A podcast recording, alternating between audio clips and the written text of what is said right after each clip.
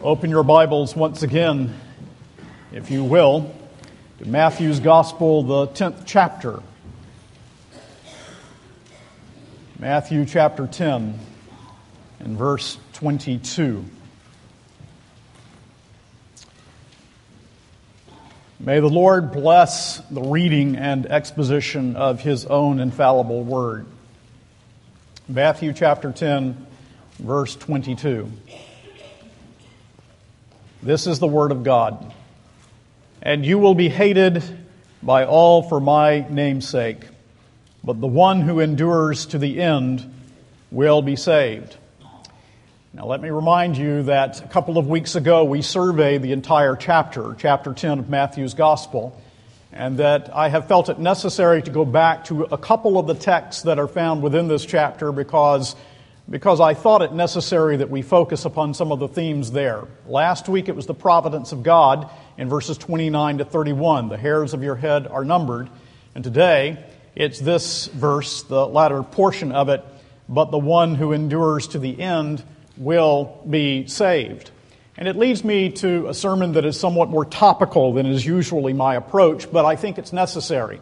I have heard this text used by people all of my Christian life uh, as if it taught that the saints of God, true believers in Jesus, could lose their salvation. Well, here it is. You see, we, we must endure to the end to be saved, and therefore, if we don't endure to the end, then we will not be saved. Well, it's true that the believer who does not endure to the end will not be saved, but the point of the matter is the Bible teaches that every believer will endure to the end. And I want to make that plain from the Holy Scriptures this morning and to show you why it's important. Let's begin by simply saying that the Bible teaches that true believers will finally persevere to the end because they are preserved by God. And the first point that I want to make is that this is explicitly taught throughout the Bible, explicitly taught throughout Scripture. Uh, for example, uh, believers in Christ have eternal life.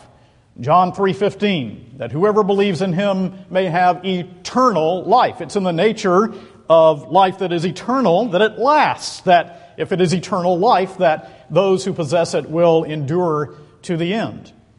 Or believers are kept by the Father and by the Son. John 10:28 and 29. I give them eternal life and they will never perish and no one will snatch them out of my hand. My Father, who has given them to me, is greater than all, and no one is able to snatch them out of the Father's hand. Or take another very familiar passage. Believers are kept in the love of God. For example, at the end of the eighth chapter of the book of Romans, we read, Who shall separate us from the love of Christ? Shall tribulation or distress or persecution or famine or nakedness or danger or sword? No, in all these things we are more than conquerors through him who loved us, for I am convinced that neither death nor life, nor angels nor rulers, nor things present nor things to come, nor powers, nor height, nor depth, nor anything else in all creation will be able to separate us from the love of God in Christ Jesus our Lord. Now, just three scripture passages that illustrate that permeating the Bible is the teaching that true believers in Jesus Christ will be kept, preserved, and endure to the end. And these passages could be readily multiplied. These passages are so clear on the surface of them that you wonder how the false teaching ever developed in the church that true believers could lose their salvation. Explicitly taught in the Holy Scriptures. But let's go on from that to the second thing let's actually work out biblical arguments that teach us that true believers are secure in Christ and will endure to the end. And let's begin by simply focusing for a few moments upon the character of God. Who is God? He's infinite, eternal, and unchangeable in his being, wisdom, power, holiness, justice, goodness, and truth. He's faithful to his promises. He does what he says. His decrees stand firm. And so we read in passages such as Romans 11, 29, the gifts and calling of God are without repentance. When he gives a gift, when he calls, he doesn't change his mind about it. Malachi 3, 6, that teaches us, I am the Lord, I change not. Therefore are you sons of Jacob not consumed. Why are the sons of Jacob not consumed? Because God is immutable in his promise. 2 Timothy 1:12, uh, that passage of scripture in which Paul says, "I know whom I have believed and am persuaded that he is able to keep that which I've committed unto him against that day." Or in Philippians we read, "And I am sure of this that he who began a good work in you will bring it to completion even to the day of Christ Jesus, to the return of Jesus Christ."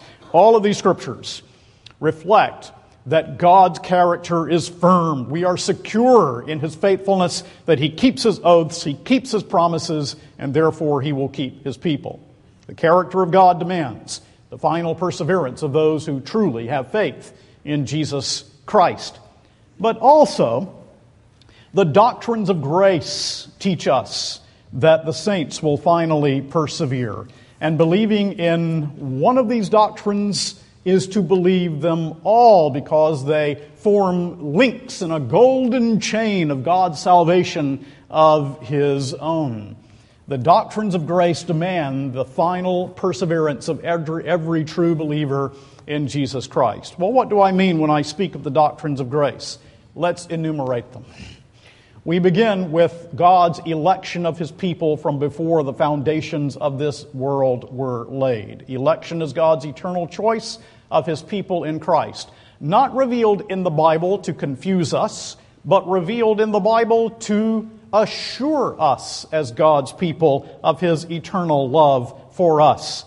That if you are elect in Christ from before the foundation of the world, that electing decree keeps God's people in Christ until the end, indeed, for all eternity. Ephesians 1 4, according as he has chosen us in him from before the foundation of the world that we should be holy and without blame before him. Romans 8 33, who shall bring any charge against God's elect? Acts 13 48, that teaches us that God's ordination produces the salvation of his people. And Jesus saying in John 6 37, All that the Father gives to me shall come unto me and him that comes unto me I will in no wise cast out. Well, don't you understand then that behind the salvation of every believer in Jesus is God's eternal love and his eternal decree and his eternal purpose, in which he said, That sinner I will save, that sinner will be redeemed. And if God says it, then indeed his decree must stand fast. It cannot, cannot fail. The next doctrine in the golden chain, the next link in the chain is the effectual calling that comes to us from God the Father's own love through the power of the Holy Spirit. Effectual calling means that when the gospel is preached, generally, those who are chosen of God in God's own time, that gospel will go right to the heart and will redeem and will save and will keep the people of God. It will draw those who are chosen by the Father for whom the Son gave his life. So that when that person at that moment hears, it's like iron filings drawn to a magnet. They come to Jesus and they believe in Jesus. John 6:44 Jesus said, "No one can come to me unless the Father who sent me draws him, and I will raise him up on the last day." 1 Corinthians 1 8 says, God is faithful by whom you were called into the fellowship of his Son. He draws his people and he saves them. Drawing them, he regenerates them, which is the next link in this golden chain of the doctrines of grace. He regenerates, or he grants the new birth from above. It's a sovereign work of the Holy Spirit. Do you remember when Jesus said in John chapter 3, Thou hearest the sound thereof, but canst not tell from whence it cometh or whither it goeth. So is every one that is born of God, comparing the movement of the Spirit to the wind, not under the control of man, but under the control of a God who loves and keeps and saves his people. He grants regeneration, grants the new birth sovereignly. What's the upshot? Well, Peter tells us in 1 Peter chapter 1, verses 3 and following, According to his great mercy, he has caused us to be born again to a living hope through the resurrection of Jesus Christ from the dead to an inheritance that is imperishable, undefiled, and unfading, kept in heaven for you, who by God's power are being guarded through faith for a salvation ready to be revealed in the last time. We are kept for our unfading inheritance, and the inheritance is kept for us. by the new birth that has been granted to us through the sovereign work of the Holy Spirit. But not only that, not only are we called, and not only are we regenerated, but also when we are regenerated, we are given the gift of faith. Faith is God's gift. You are not born with faith. We are born dead in trespasses and sins. We cannot believe unless faith is granted to us by the Spirit of God. By grace are you saved through faith, and that faith is not of yourselves. It is the gift of God, not of works, lest any man should boast. And so when we ask the question, how is it possible that a sinner dead in trespasses and sins can believe? The answer is the new birth grants the gift of saving faith. We do not believe in order to be born again. We are born again in order to believe. The new birth precedes and produces faith. So that faith is according to the working of his great might that he worked in Christ when he raised him from the dead. Ephesians 1 19. And it is worked in us by the irresistibility of the power of God so that faith being God's gift and God being who He is, and the gifts of call and calling of God are not to be repented of by Him. Therefore, when faith is granted to us, that faith will remain. Sometimes weak, sometimes strong. Not always, not always will it be strong faith, but it is true faith that grips, that grasps the gospel of Jesus Christ. But not only that, adding to this golden chain, we also add justification by grace through faith. For everyone who believes in the Lord Jesus Christ is justified. What does that mean? It means that we are accepted by God before his throne of judgment. Our guilt is removed. Those who trust in Christ are no longer guilty.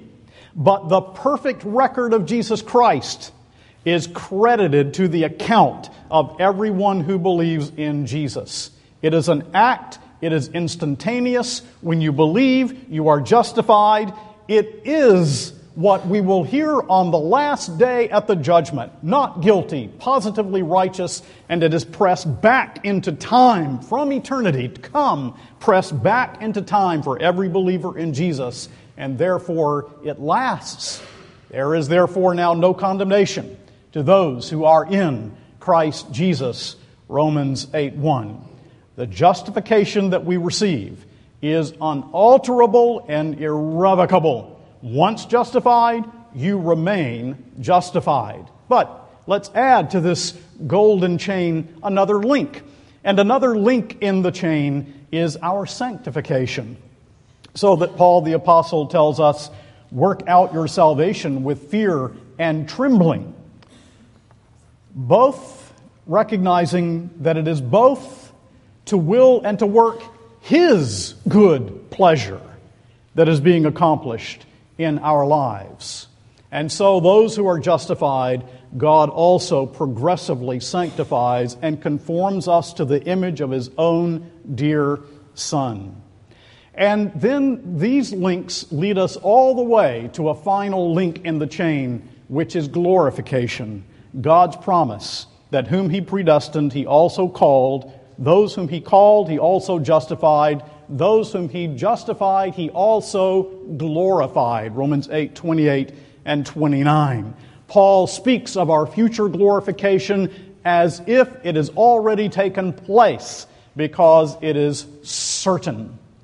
And so we have these wonderful links in the golden chain, but all of these things we have, all of these blessings we have, in union with Jesus Christ as believers in Christ. Union in Christ is a very strange and mysterious doctrine.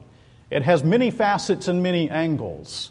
There is our union with Christ in eternity past, our faith union when we believe, our union with Him in His death and His resurrection. But all of this adds up in this context to this truth that if you are in union with Christ, you will remain in union with Jesus Christ.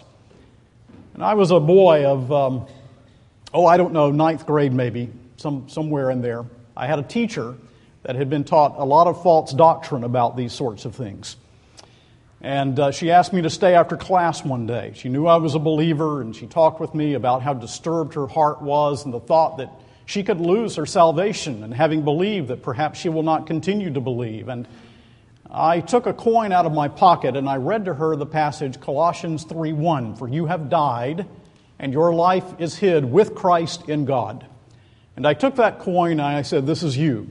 I put it in the palm of my hand and I said you have died in Christ and your life is hid with Christ in God the Father. Now, can anyone get to you without going through the Father and through the Son?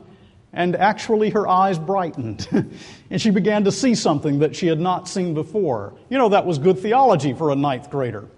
That's good theology for any grade or any age in life. That if we are in union with Jesus Christ, no one can get to you without going through the Father, no one can get to you without going through Christ, and you are saved and secure forever. Not only that, in union with Christ, we are sealed by the blessed Holy Spirit, which is a sermon in itself. But we read in Ephesians 1 13 and 14, you were sealed with the promised Holy Spirit, who is the guarantee of our inheritance until we acquire possession of the inheritance to the praise of His glory. The Spirit of God seals the people of God for the inheritance until we receive the fullness of that inheritance in the last day. Well, my friends, that's the golden chain. That is a wonderful chain, is it not? The golden link of eternal election that joins the link of effectual calling, that joins the link of regeneration, that joins to the link of saving faith, that joins to the link of justification, that joins to the link of sanctification, and finally joins to the link to the link of glorification, all because of our union with Christ and sealing with the Holy Spirit. That's the chain. And it's a chain, my friend, a golden chain whose doctrines will never grow dim, but only brighter as time goes by and you understand these things more deeply. But what is the forge in which this golden chain was, was formed?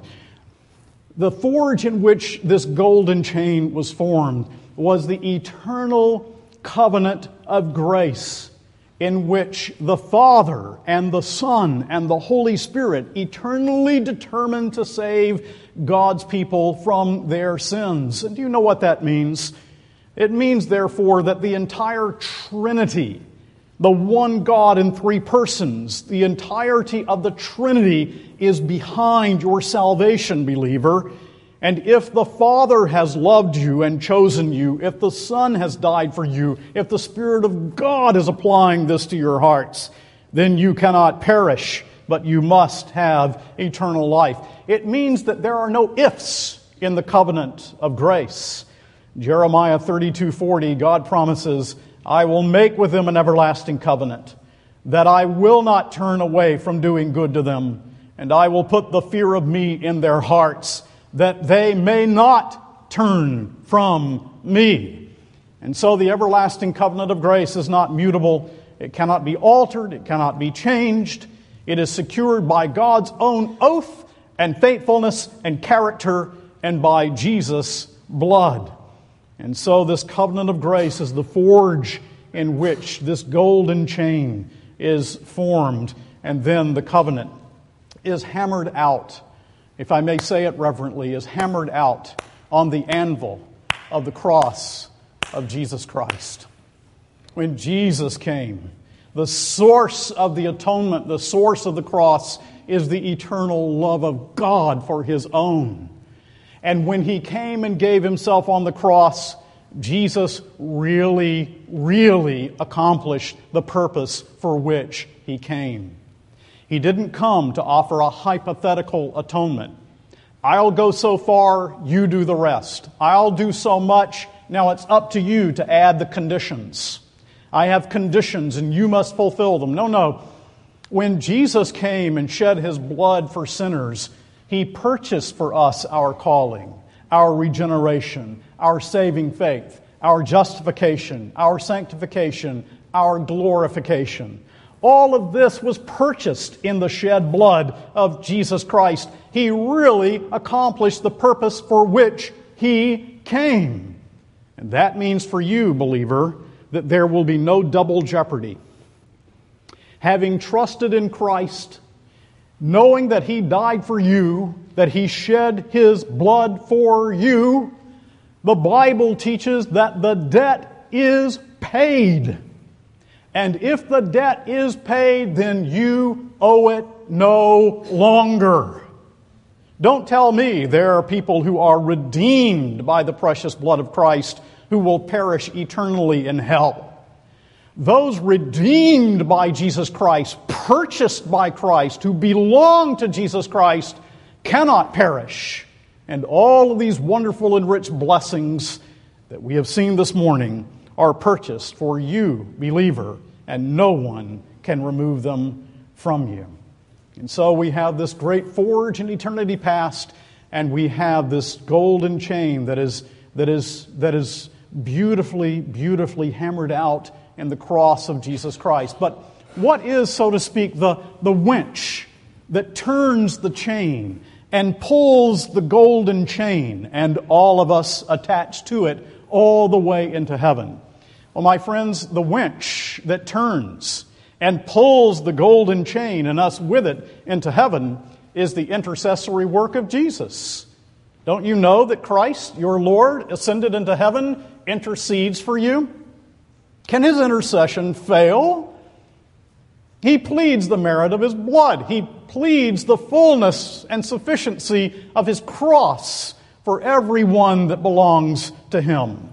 So we read in Hebrews 7:25, consequently he is able to save to the uttermost those who draw near to God through him, since he always lives to make intercession for them.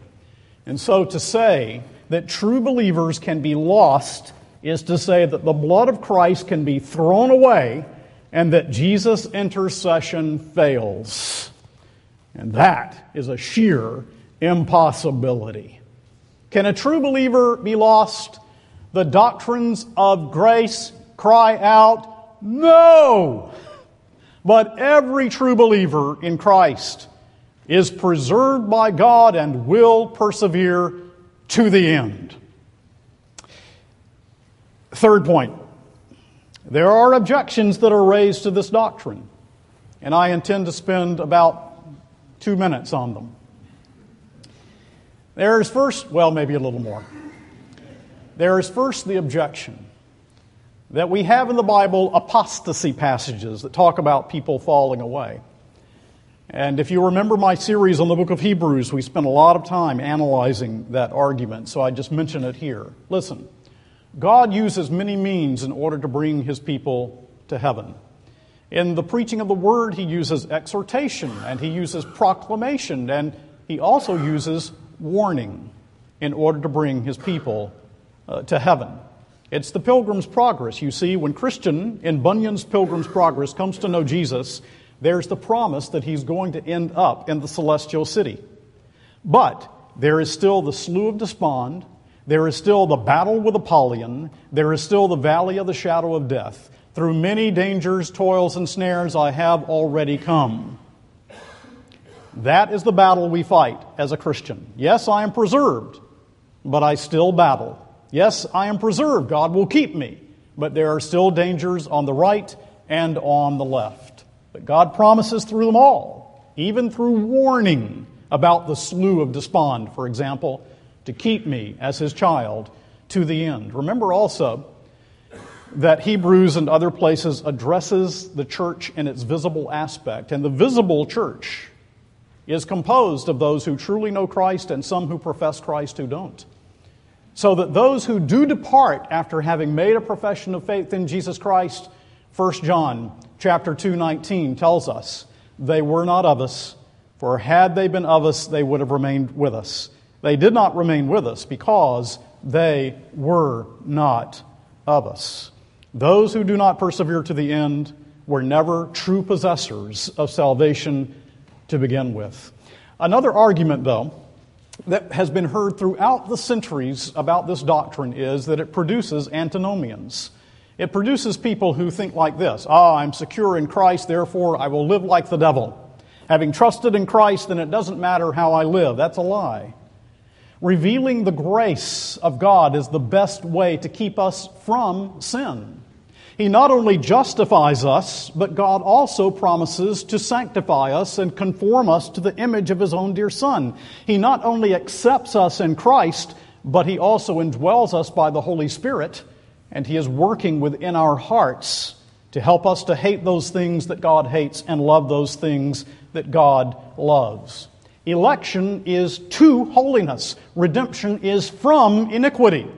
And the holiest people who have ever walked the globe have been those who have held to the final perseverance of the saints. I would love to dwell more on that, but we mustn't. Let's go on to the next point, which are several final applications before coming to the table. The first final application is this The perseverance of the saints provides no comfort for nominal Christians.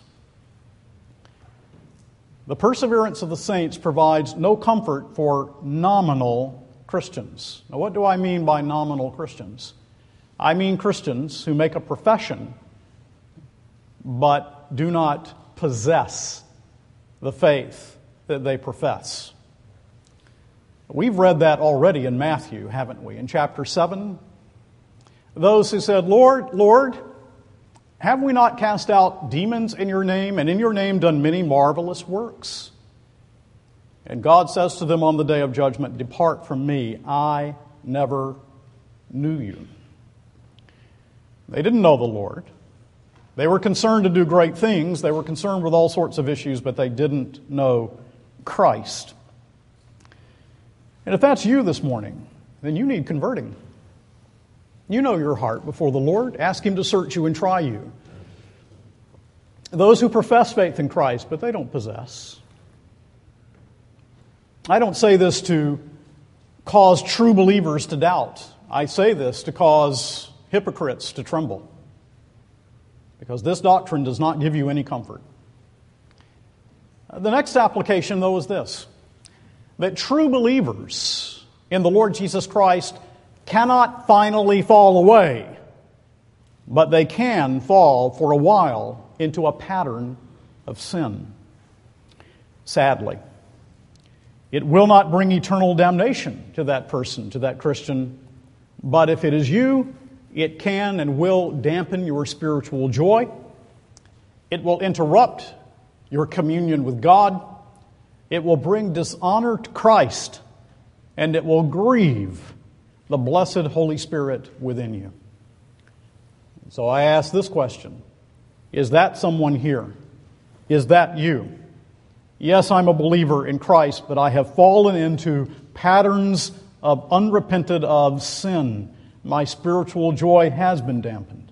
My communion with God has been harmed. I am bringing dishonor to Christ. I am grieving the blessed Holy Spirit then repent and believe now, today, right this moment. Be done with those things in your life that don't belong. Replace them with those things that do belong. Repent of that downward slope. And the good news is, for every true believer in Christ, God will never leave a true believer there. Never. But will always recover a true believer. So that, as one of the old theologians said, Yes, it is true. A Christian, a true Christian may fall. But when he falls, he falls on the deck and not over the boat. You're falling right now, but you're still on the deck. Get up. You're still on the deck. And keep moving as God would have you to.